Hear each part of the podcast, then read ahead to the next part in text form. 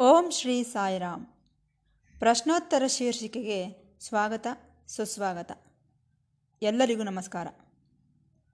ಪ್ರತಿ ಶನಿವಾರದಂದು ಪ್ರಸಾರವಾಗುವ ಪ್ರಶ್ನೋತ್ತರ ಶೀರ್ಷಿಕೆಯಲ್ಲಿ ಪ್ರೊಫೆಸರ್ ಅನಿಲ್ ಕುಮಾರ್ ಕಾಮರಾಜರವರು ಭಕ್ತರಿಂದ ಬಂದಂತಹ ಪ್ರಶ್ನೆಗಳಿಗೆ ಭಗವಾನ್ ಶ್ರೀ ಸತ್ಯಸಾಯಿ ಬಾಬಾರವರ ದಿವ್ಯ ಉಪನ್ಯಾಸಗಳನ್ನು ಆಧಾರವಾಗಿಟ್ಟುಕೊಂಡು ಉತ್ತರಗಳನ್ನು ನೀಡುತ್ತಿದ್ದಾರೆ. ನಾವೆಲ್ಲರೂ ಈ ಪ್ರಶ್ನೋತ್ತರ ಶೀರ್ಷಿಕೆಯನ್ನು ಕೇಳಿ ಆನಂದಿಸಿ ಭಗವಾನ್ ಬಾಬಾರವರ ದಿವ್ಯ ಅನುಗ್ರಹಕ್ಕೆ ಪಾತ್ರರಾಗೋಣ. ನಾವು ಒಂದು ಮನೆಯಲ್ಲಿ ಬಾಡಿಗೆಗೆ ಇರುವಂತೆ, ಒಂದು ಛತ್ರದಲ್ಲಿ ಇರುವಂತೆ, ಒಂದು ಹೋಟೆಲ್ನಲ್ಲಿ ಇರುವಂತೆ ಈ ಶರೀರದಲ್ಲಿ ಇರುತ್ತಿದ್ದೇವೆ. ಅಂದರೆ ಯಾರೇ ಆಗಿರಲಿ, ನಾನೇ ಶರೀರ ಎಂದುಕೊಂಡರೆ ಅದು ತಪ್ಪು. ಈ ಶರೀರ ಒಂದು ಛತ್ರ, ಈ ಶರೀರ ಒಂದು ಹೋಟೆಲ್, ಈ ಶರೀರ ಬಾಡಿಗೆಗೆ ಇರುವಂತಹ ಒಂದು ಮನೆ. ಅದರೊಳಗೆ ನೀನಿರುತ್ತಿದ್ದೀಯ ಅದು ಬಿಟ್ಟು ಆ ಮನೆ ನಾನೇ, ಆ ಹೋಟೆಲ್ ನಾನೇ ಎಂದುಕೊಂಡರೆ ಹೇಗೆ? ಅದೇ ರೀತಿ ಈ ಶರೀರದಲ್ಲಿರುವ ನೀನು ಇಲ್ಲವೇ? ನಾನು ಎನ್ನುವಂಥದ್ದು, ಆತ್ಮ ಎನ್ನುವಂಥದ್ದು ಕೇವಲ ಒಂದು ವಸತಿ ಗೃಹವಷ್ಟೇ. ಆದ್ದರಿಂದ ಯಾರೂ ಸಹ ನಾನು ದೇಹ ಎಂಬ ಭ್ರಮೆಯಲ್ಲಿ ಬೀಳಬಾರದು. ಇದು ಮೊದಲ ವಿಚಾರ. ಈ ದೇಹಭ್ರಾಂತಿಯಿಂದಾಗಿ ಅಂದರೆ ನಾನೇ ದೇಹ ಎಂದುಕೊಳ್ಳುವುದರಿಂದ ಎರಡು ಲೋಪಗಳು ಉಂಟಾಗುತ್ತವೆ. ಒಂದು, ನಾನೇ ದೇಹವೆಂದುಕೊಳ್ಳುತ್ತಾ ಅದರ ಮೇಲೆ ಒಂದು ರೀತಿಯ ವ್ಯಾಮೋಹ ಬೆಳೆಸಿಕೊಳ್ಳುವುದು. ಅಮ್ಮೋ, ಈ ದೇಹಕ್ಕೆ ಯಾವ ಅಸೌಕರ್ಯವೂ ಉಂಟಾಗಬಾರದು. ಈ ದೇಹ ಬಹಳ ಸುಂದರವಾಗಿರಬೇಕು. ಹೀಗೆ ನಾನೇ ದೇಹ ಎಂದುಕೊಳ್ಳುವವರ ಬಾಧೆಗಳನ್ನು ನಾವು ಹೇಳುವ ಅವಶ್ಯಕತೆ ಇಲ್ಲ. ಸೌಂದರ್ಯ ಪೋಷಣೆ, ಆಹಾರ ಇವೇ ಮುಖ್ಯ ಅವರಿಗೆ. ಈ ದೇಹವೇ ನಾನು ಎಂದುಕೊಳ್ಳುವವರಿಗೆ ಎರಡನೇ ದೃಷ್ಟಿಕೋನದಲ್ಲಿ ನೋಡಿದರೆ ಇತರ ದೇಹಗಳ ಮೇಲೂ ಸಹ ಅವರಿಗೆ ಆಕರ್ಷಣೆ ಇರುತ್ತದೆ.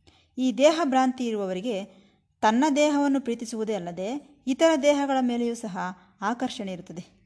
ಈ ಎರಡು ಲೋಪಗಳು ನಮಗೆ ಕಾಣಿಸುತ್ತವೆ. ಸರಿ, ಈ ಭ್ರಮೆ ಹೋಗಬೇಕೆಂದರೆ ಹೇಗೆ?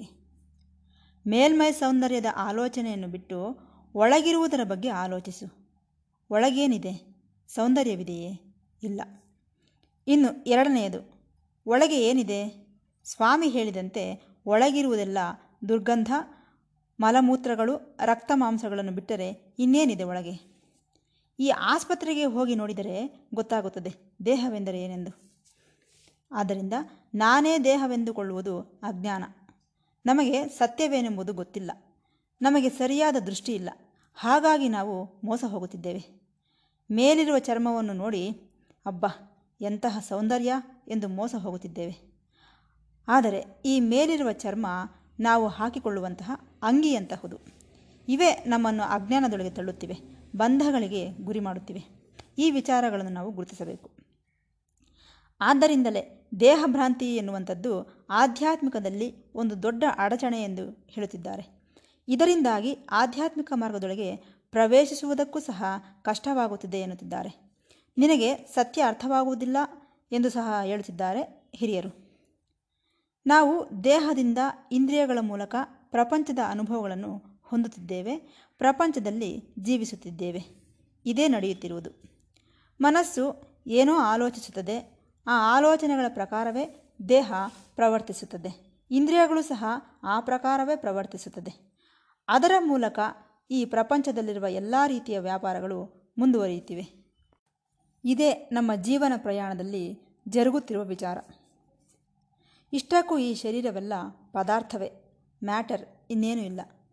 ಈ ಪದಾರ್ಥ ಸಹಿತವಾದ ದೇಹ ಪದಾರ್ಥವನ್ನು ನೋಡುತ್ತದೆಯೇ ವಿನಃ ಪಾರಮಾರ್ಥಿಕತೆಯನ್ನು ತಿಳಿದುಕೊಳ್ಳುವುದಿಲ್ಲ. ಈ ದೇಹಕ್ಕೆ ಪದಾರ್ಥ ದೃಷ್ಟಿಯೇ ವಿನಃ ಪಾರಮಾರ್ಥಿಕ ದೃಷ್ಟಿ ಇರುವುದಕ್ಕೆ ಅವಕಾಶವೇ ಇಲ್ಲ. ಆದ್ದರಿಂದಲೇ ಕೆಲವರು ಪ್ರಶ್ನಿಸುತ್ತಾರೆ, ಜೀವನಿದ್ದಾನೆಯೇ, ದೇವರಿದ್ದಾನೆಯೇ, ದಿವ್ಯತ್ವವೆಂದರೆ ಏನು ಎಂದು? ಅವರಿಗೆ ಈ ಪದಾರ್ಥ ದೃಷ್ಟಿಯೇ ಇರುತ್ತದೆ. ಏಕೆ ಈ ಪದಾರ್ಥ ದೃಷ್ಟಿ? ದೇಹಭ್ರಾಂತಿಯಿಂದಾಗಿ. ಅಂದರೆ ದೇಹವೇ ಪದಾರ್ಥವಾಗಿರುವುದರಿಂದ ಎಂದು ನಮಗೆ ಸ್ಪಷ್ಟವಾಗಿ ಅರ್ಥವಾಗುತ್ತದೆ. ಹಾಗೆ ಮತ್ತೊಂದು ವಿಚಾರವಿದೆ. ದೇಹದ ಮೂಲಕವಾಗಲಿ, ಇಂದ್ರಿಯಗಳ ಮೂಲಕವಾಗಲಿ ನಮಗೆ ದೇಹವನ್ನು ಮೀರಿದಂತಹುದು, ದೇಹಕ್ಕೆ ಅತೀತವಾದಂತಹುದು ಆ ಸ್ಥಿತಿ ಇದೆಯಲ್ಲ, ಅದು ನಮಗೆ ಅರ್ಥವಾಗುವುದಿಲ್ಲ. ದೇಹದ ಮೂಲಕ ಪದಾರ್ಥ ದೃಷ್ಟಿ ಇರುವವರೆಗೂ ಅದನ್ನು ಮೀರಿದಂತಹ ಪರಿಜ್ಞಾನ ನಮಗೆ ಉಂಟಾಗುವುದಿಲ್ಲ. ಏಕೆಂದರೆ ಈ ದೇಹ ಪರಿಮಿತಿಯ ಒಳಗಿದೆ. ಅದೇನೋ ಪದಾರ್ಥ, ಅದಕ್ಕಾಗಿಯೇ ಪದಾರ್ಥವನ್ನು ಭಾವಿಸುತ್ತದೆ. ಅದೇ ರೀತಿ ಇಂದ್ರಿಯಗಳು ಸಹ ಪರಿಮಿತಿಗಳಿಗೆ ಒಳಗಾಗಿವೆ. ಆ ವಿಚಾರವು ನಮಗೆ ಸ್ಪಷ್ಟವಾಗಿ ಅರ್ಥವಾಗುತ್ತದೆ. ಈ ವಿಜ್ಞಾನಿಗಳನ್ನು ನೋಡಿ, ಈ ವಿಜ್ಞಾನ ಈ ಮಟ್ಟಕ್ಕೆ ಬೆಳೆದು ಹೋಗುತ್ತಿದೆ ಎಂದರೆ ಅದಕ್ಕೆ ಕಾರಣ ಈ ಇಂದ್ರಿಯಗಳೇ. ಈ ಇಂದ್ರಿಯ ಪರಿಜ್ಞಾನವೇ. ವಿಜ್ಞಾನ ಪರಿಜ್ಞಾನವೇ. ಈ ವಿಜ್ಞಾನ ಸೌಧಗಳು, ವಿಜ್ಞಾನ ಎನ್ನುವಂತಹ ಈ ಭವನಗಳೆಲ್ಲ ಯಾವುದರಿಂದ ಏರ್ಪಟ್ಟಿವೆ? ಇಂದ್ರಿಯ ಶೋಧನೆಯಿಂದ. ಕಣ್ಣುಗಳು ನೋಡುತ್ತಾ ಪರಿಶೋಧನೆ ಮಾಡುತ್ತಿವೆ, ಕಿವಿಗಳು ಕೇಳಿಸಿಕೊಳ್ಳುತ್ತಾ ಪರಿಶೋಧನೆ ಮಾಡುತ್ತಿವೆ. ಇಂದ್ರಿಯಗಳ ಪರಿಶೋಧನೆಯಿಂದಾಗಿ ವಿಜ್ಞಾನದ ಬೆಳವಣಿಗೆಯಾಗುತ್ತಿದೆ. ಹಾಗಾಗಿ ಈ ವಿಜ್ಞಾನವೆಲ್ಲ ಪದಾರ್ಥ ಜ್ಞಾನವೇ ಆಗಿರುವುದರಿಂದ ದೇವರಿಲ್ಲ ಎನ್ನುತ್ತಿದ್ದಾರೆ ಕೆಲವು ವಿಜ್ಞಾನಿಗಳು. ಇಷ್ಟಕ್ಕೂ ಈ ವಿಜ್ಞಾನವೆಂದರೆ ಏನೆಂದುಕೊಳ್ಳುತ್ತಿದ್ದೀರಿ? ಮಾನವತ್ವ, ದೇಹ ತತ್ವದ ಮುಂದುವರಿಕೆ ಎಕ್ಸ್ಟೆನ್ಷನ್ ಅದೇ ವಿಜ್ಞಾನವೆಂದು ನಮಗೆ ಅರ್ಥವಾಗುತ್ತದೆ. ಸರಿ, ಈಗ ನಡೆಯಬೇಕಾಗಿರುವುದೇನು? ನಾವು ಡ್ರಿಲ್ ಮಾಡುತ್ತಿದ್ದಾಗ ಆ ಡ್ರಿಲ್ ಮಾಸ್ಟರ್ ಹೇಳುತ್ತಾನೆ, ಎಬೌಟ್ ಟರ್ನ್ ಎಂದು. ಅಂದರೆ, ಪೂರ್ತಿಯಾಗಿ ಹಿಂದಕ್ಕೆ ತಿರುಗು ಎಂದರ್ಥ. ಇದು ಎಲ್ಲರಿಗೂ ತಿಳಿದಿರುವಂತಹ ವಿಚಾರವೇ. ಈಗ ನಾವು ಮಾಡಬೇಕಾಗಿರುವುದು ಎಬೌಟ್ ಟರ್ನ್, ಪೂರ್ತಿಯಾಗಿ ಹಿಂದಕ್ಕೆ ತಿರುಗಬೇಕು. ಅಂದರೆ ಅರ್ಥವೇನು? ಇನ್ನು ನಾವು ದೇಹದ ಕಡೆಗೆ ನೋಡಬಾರದು. ದೇಹ ದೃಷ್ಟಿ ನಮಗಿರಬಾರದು. ನಾವು ಈ ದೇಹಕ್ಕೆ ಅತೀತವಾದಂತಹ ಸ್ಥಿತಿಯನ್ನು ನೋಡಬೇಕಾಗಿರುತ್ತದೆ. ಏಕೆ? ಈ ದೇಹ ಎನ್ನುವಂಥದ್ದು ಪ್ರಪಂಚವನ್ನು ತೋರಿಸುತ್ತದೆ. ಪ್ರಾಪಂಚಿಕ ದೃಷ್ಟಿಯನ್ನು ನೀಡುತ್ತದೆ. ಪದಾರ್ಥ ದೃಷ್ಟಿಯನ್ನು ನೀಡುತ್ತದೆ. ಆದರೆ ಚೈತನ್ಯವಿದೆಯಲ್ಲ, ಅದು ದಿವ್ಯತ್ವವನ್ನು ನೀಡುತ್ತದೆ. ಭಗವದ್ ಅನುಭವವನ್ನು ಪ್ರಸಾದಿಸುತ್ತದೆ. ಹಾಗಾಗಿ ನಮಗೆ ಎರಡು ಬಾಗಿಲುಗಳಿವೆ. ಒಂದು ದೇಹ ಸಂಬಂಧವಾದ ಬಾಗಿಲು, ಪ್ರಪಂಚ ಅನುಭವವನ್ನು ನೀಡುವಂಥದ್ದು, ಇಂದ್ರಿಯಗಳ ಮೂಲಕ ಗ್ರಹಿಸುವಂಥದ್ದು. ಎರಡನೆಯದು ಚೈತನ್ಯ. ಇದು ದಿವ್ಯತ್ವವನ್ನು ಭಗವಂತನನ್ನು ಅನುಭವಿಸುವಂತೆ ಮಾಡುತ್ತದೆ. ನಾನು ಸ್ಪಷ್ಟವಾಗಿ ಹೇಳಿದ್ದೇನೆಂದು ಭಾವಿಸುತ್ತಿದ್ದೇನೆ. ಆದರೆ ಈ ಎರಡನೇ ಬಾಗಿಲಾದ ಈ ಚೈತನ್ಯ ಇದೆ ಎಂಬುದು ಗೊತ್ತಿದೆಯೋ ಇಲ್ಲವೋ? ಇಷ್ಟಕ್ಕೂ ಅದು ಇದೆ ಎಂಬುದೇ ನಮಗೆ ಗೊತ್ತಿಲ್ಲ. ಇರುವುದು ಒಂದೇ ಬಾಗಿಲು ಎಂದುಕೊಳ್ಳುತ್ತಿದ್ದೇವೆ. ಎರಡನೇ ಬಾಗಿಲು ಇರುವುದು ನಮಗೆ ಗೊತ್ತಿಲ್ಲ. ದೇಹವೇ ಬಾಗಿಲು ಅಥವಾ ದ್ವಾರ? ಈ ಚೈತನ್ಯವೆಂಬ ಬಾಗಿಲು ಇರುವುದು ನಮಗೆ ಗೊತ್ತಿಲ್ಲ. ಆದರೆ ಸಾಮಾನ್ಯವಾಗಿ ನಾವು ಗಮನಿಸುತ್ತೇವೆ. ಲೋಕದ ದೃಷ್ಟಿಯಲ್ಲಿ ನಮಗಿಂತಲೂ ಬಹಳ ಚೆನ್ನಾಗಿ ಮೇಲಕ್ಕೆ ಬಂದಂತಹವನನ್ನು, ನಮಗಿಂತಲೂ ಶ್ರೀಮಂತನನ್ನು ನೋಡಿ ಅವನು ಬಹಳ ಎತ್ತರಕ್ಕೆ ಬೆಳೆದು ಹೋಗಿದ್ದಾನೆ. ಆದರೆ ನಾವು ಮಾತ್ರ ಇನ್ನೂ ಇಲ್ಲೇ ಇದ್ದೇವೆಂದುಕೊಳ್ಳುತ್ತೇವೆ. ಆದರೆ ಒಂದು ವಿಚಾರ. ಅವನು ಎಷ್ಟು ಮೇಲಕ್ಕೆ ಹೋದರೂ ನಾವು ಕೆಳಗೆ ಇದ್ದರೂ, ನಾವು ಹಳ್ಳದಲ್ಲಿದ್ದರೂ, ಅವನು ಶಿಖರದ ಮೇಲಿದ್ದರೂ ಇಬ್ಬರದ್ದು ಒಂದೇ ಮಾರ್ಗ. ಏನದು? ದೇಹಭ್ರಾಂತಿ. ದೇಹವೆಂಬ ಬಾಗಿಲು. ಅದೇ ಬಹಿರ್ಮುಖ ದೃಷ್ಟಿ ಎಂಬ ವಿಚಾರ ನಮಗೆ ಅರ್ಥವಾಗುತ್ತದೆ. ಇದನ್ನು ನಾವು ಗ್ರಹಿಸಬೇಕು. ಅವತಾರ ಮೂರ್ತಿಗಳಾದಂತಹ ಶ್ರೀಕೃಷ್ಣನಾಗಲಿ, ಯೇಸುಪ್ರಭುವಾಗಲಿ ಇವರೆಲ್ಲ ಚೈತನ್ಯ ದೃಷ್ಟಿಯನ್ನು ಹೊಂದಿರುತ್ತಾರೆ. ದೇಹ ದೃಷ್ಟಿಯಲ್ಲ. ಈ ಚೈತನ್ಯ ದೃಷ್ಟಿಗೂ ದೇಹ ದೃಷ್ಟಿಗೂ ವ್ಯತ್ಯಾಸವೇನು? ದೇಹ ದೃಷ್ಟಿ ನಿನ್ನನ್ನು ಅಧಃಪತ್ತನಕ್ಕೆ ತಳ್ಳುತ್ತದೆ. ಕೆಳಮಟ್ಟದ ಕಡೆಗೆ ಪ್ರಯಾಣಿಸುವಂತೆ ಮಾಡುತ್ತದೆ ಗುರುತ್ವಾಕರ್ಷಣೆಯಂತೆ. ಅದೇನೋ ಬಹಿರ್ಮುಖ, ಪ್ರಪಂಚದ ಬಗ್ಗೆಯೇ ಆಲೋಚಿಸುತ್ತದೆ. ಹಾಗಾಗಿ ದೇಹ ದೃಷ್ಟಿ ಎರಡು. ಒಂದು, ನಿನ್ನನ್ನೇನೋ ಕೆಳಕ್ಕೆ ಇಳಿಸುವುದು, ಇಂದ್ರಿಯಗಳಿಗೆ ವಶನಾಗಿ ಮಾಡುವುದು. ಎರಡು ಬಾಹ್ಯ ದೃಷ್ಟಿ ಪ್ರಪಂಚದ ಕಡೆಗೆ ಮರಳಿಸುವುದು. ಇದೆಲ್ಲ ದೇಹ ದೃಷ್ಟಿ ಆದರೆ ಚೈತನ್ಯ ದೃಷ್ಟಿ ಹಾಗಲ್ಲ. ಆ ಚೈತನ್ಯ ದ್ವಾರ ಭಗವಂತನನ್ನು ದರ್ಶಿಸುವಂತೆ ಮಾಡುತ್ತದೆ. ದಿವ್ಯತ್ವವನ್ನು ದರ್ಶಿಸುವಂತೆ ಮಾಡುತ್ತದೆ. ಈ ವಿಚಾರವನ್ನು ನೆನಪಿಡಬೇಕು. ಅದನ್ನು ಸಹ ಭಗವಂತನು ನಮಗೆ ಕೊಟ್ಟಿದ್ದಾನೆ. ಅದನ್ನು ಮರೆತು ಹೋಗಿರುವುದರಿಂದಲೇ ನಮಗೆ ನಾನಾ ಕಷ್ಟಗಳು ಬರುತ್ತಿವೆ. ಸರಿ, ನೀವೇನೋ ಚೈತನ್ಯ ಬಾಗಿಲಿದೆ ಎಂದು ಹೇಳಿದಿರಲ್ಲ, ಅದನ್ನು ತೆರೆಯುವುದು ಹೇಗೆ? ಈ ದೇಹವೇನೋ ಎಲ್ಲವನ್ನೂ ನೋಡುತ್ತಿದೆ. ಈ ಮೊದಲನೇ ಬಾಗಿಲು ನಮಗೆ ಚೆನ್ನಾಗಿ ಅನುಭವ. ಆದರೆ ಈ ಚೈತನ್ಯದ ಬಾಗಿಲು ಗೊತ್ತಾಗುವುದು ಹೇಗೆ ಎನ್ನಬಹುದು?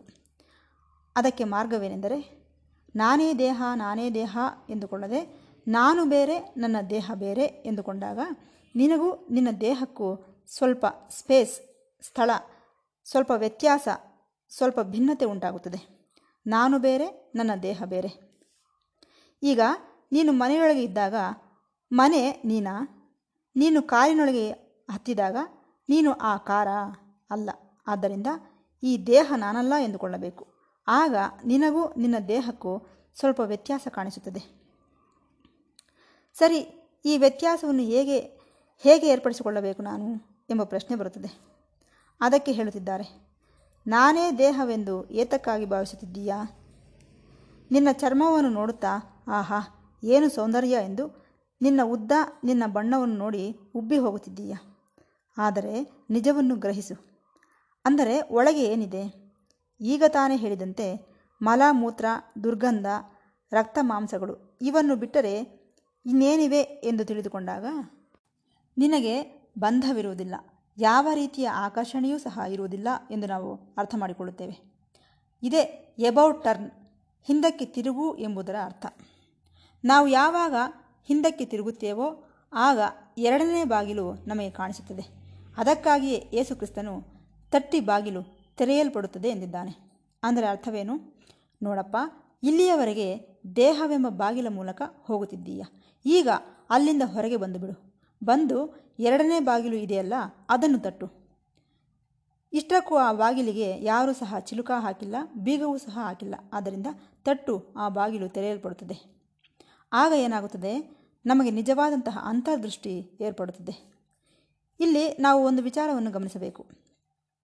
ನಾವು ದೂರದಲ್ಲಿ ಹೊಳೆಯುತ್ತಿರುವ ಏನೋ ಒಂದು ವಸ್ತುವನ್ನು ನೋಡಿ ವಜ್ರವೆಂದುಕೊಂಡೆವು. ಅದರ ಹತ್ತಿರಕ್ಕೆ ಹೋಗಿ ನೋಡಿದರೆ ಅದು ವಜ್ರವಲ್ಲ, ಅದು ಬರೀ ಕಲ್ಲೆ. ವಜ್ರವೆಂದುಕೊಂಡು ಸಂತೋಷಿಸಿ ಎಷ್ಟೋ ಆಕರ್ಷಣೆಗೊಂಡೆವು. ಯಾವಾಗ ಅದು ವಜ್ರವಲ್ಲ, ಒಂದು ಕಲ್ಲು ಎಂಬುದನ್ನು ತಿಳಿದುಕೊಂಡೆವೋ, ಆಗ ಅದರ ಮೇಲಿರುವ ಆಕರ್ಷಣೆ ಹೊರಟು ಹೋಯಿತು.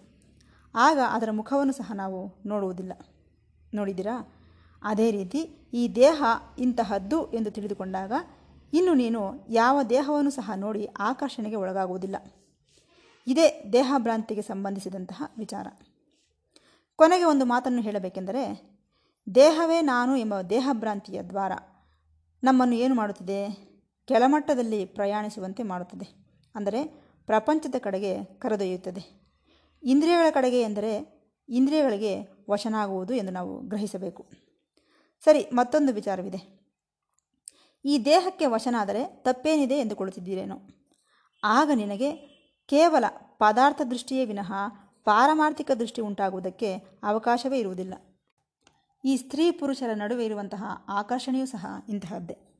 ಶರೀರದಲ್ಲಿ ಕೆಲವು ಹಾರ್ಮೋನ್ಸ್, ರಸಾಯನ ಪದಾರ್ಥಗಳು ಏರ್ಪಡುವುದರಿಂದಾಗಿ ಈ ಪರಸ್ಪರ ಆಕರ್ಷಣೆ ಉಂಟಾಗುತ್ತದೆ. ಇದೇ ನಮ್ಮನ್ನು ಕೆಳಮಟ್ಟದಲ್ಲಿ ಪ್ರಯಾಣಿಸುವಂತಹ ಇಂದ್ರಿಯಗಳ ಕಡೆಗೆ ಕರೆದೊಯ್ಯುವಂತಹ ಒಂದು ಗುರುತ್ವಾಕರ್ಷಣೆಯ ಮಾರ್ಗ. ಇಲ್ಲಿರುವಂತಹ ಅಯಸ್ಕಾಂತ ಆಕರ್ಷಣೆ. ಆದ್ದರಿಂದ ಈ ದೇಹಭ್ರಾಂತಿಗೆ ಸಂಬಂಧಿಸಿದ ಬಾಗಿಲನ್ನು ಮುಚ್ಚಿಬಿಡು. ಅಂದರೆ, ನಾನು ದೇಹವಲ್ಲ ಎಂಬ ಭಾವನೆಗೆ ಬಂದುಬಿಡು. ಆಗ ನಮಗೆ ಅನುಗ್ರಹ, ಚೈತನ್ಯ ದ್ವಾರ ಎನ್ನುವಂಥದ್ದು ಸಿದ್ಧವಾಗಿರುತ್ತದೆ. ಅದು ನಮಗೆ ಪರಮಾತ್ಮನ ಅನುಭವವನ್ನು ನೀಡುತ್ತದೆ. ಅಂದರೆ, ಇದು ಊರ್ಧ್ವ ಮಾರ್ಗದಲ್ಲಿ ಪ್ರಯಾಣಿಸಿ ಅಂತರ್ದೃಷ್ಟಿಗೆ ಕರೆದೊಯ್ಯುತ್ತದೆ, ಅಂತರ್ಮುಖ ಮಾಡುತ್ತದೆ.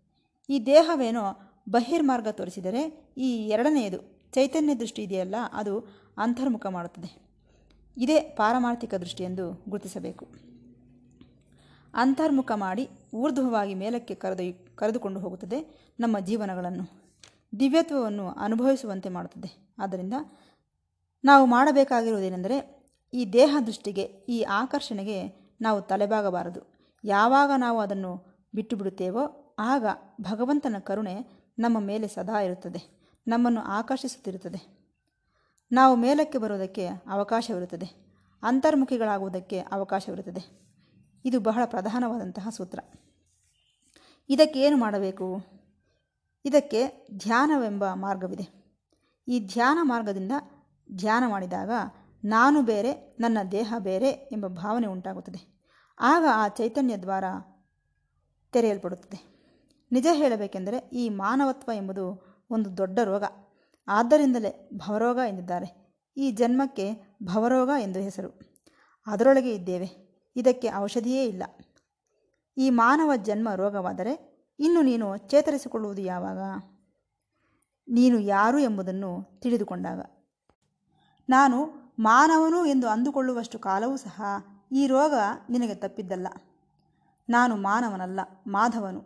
ನಾನು ದೈವ ಎಂದು ಯಾವಾಗ ಗುರುತಿಸಿದೆಯೋ ಇನ್ನು ಆ ರೋಗ ನಿನಗೆ ಅಂಟುವುದಿಲ್ಲ. ಇದನ್ನು ನೆನಪಿಡಬೇಕು. ಆಗ ನಮಗೆ ಸತ್ಯವೇನೆಂಬುದು ಗೊತ್ತಾಗುತ್ತದೆ. ಇಷ್ಟಕ್ಕೂ ನಾವು ನಮ್ಮಷ್ಟಕ್ಕೆ ನಾವು ಅಷ್ಟು ಬೇಗ ಬದಲಾಗುವಂತಹ ಮನುಷ್ಯರಲ್ಲ. ನಾವು ಬದಲಾಗಬೇಕೆಂದರೆ ಈ ಮೊದಲೇ ಹೇಳಿದಂತೆ ಎಬೌಟ್ ಟರ್ನ್, ದೇಹದಿಂದ ಚೈತನ್ಯಕ್ಕೆ ಮರಳಬೇಕು, ಹಿಂದಕ್ಕೆ ತಿರುಗಬೇಕು. ಅದೇ ನಿಜವಾದಂತಹ ಪರಿಣಾಮ ಅಥವಾ ಟ್ರಾನ್ಸ್ಫಾರ್ಮೇಷನ್. ಇದಕ್ಕೆ ಭಗವಂತನೇ ಸಹಾಯ ಮಾಡುತ್ತಾನೆ. ಚೈತನ್ಯದ ಕಡೆಗೆ ತಿರುಗುವುದೆಂದರೆ ಏನು?